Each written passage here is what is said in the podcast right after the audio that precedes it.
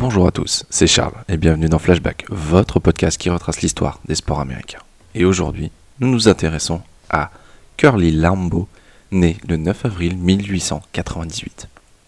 Né à Green Bay, diplômé en 1917 de la Green Bay East High School, où il a débuté le football pendant 4 ans, Curly Lambeau a joué en 1918 à l'université de Notre-Dame, mais une maladie l'oblige à rentrer dans son Wisconsin natal.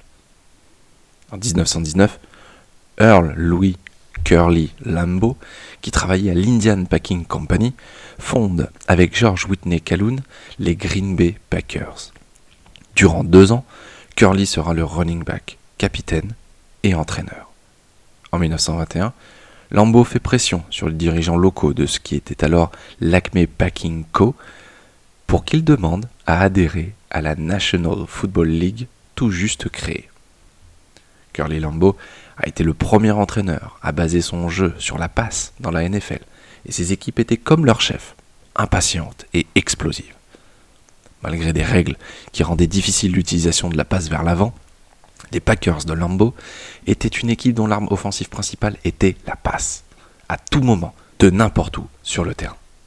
Il raccroche les crampons en 1929, après son premier titre de champion, pour devenir uniquement entraîneur de cette équipe qu'il va mener à 6 titres.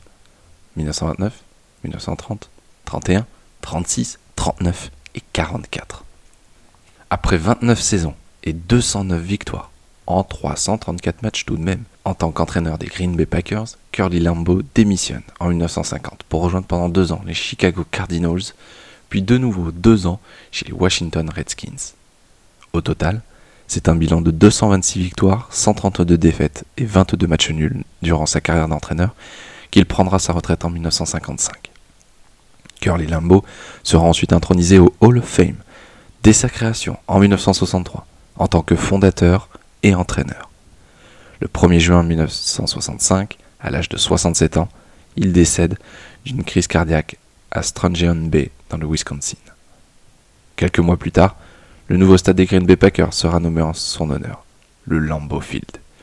Il restera à tout jamais comme une figure marquante de la NFL et de la ville de Green Bay. J'espère que cet épisode vous a plu et on se retrouve dès demain pour un nouvel épisode de Flashback.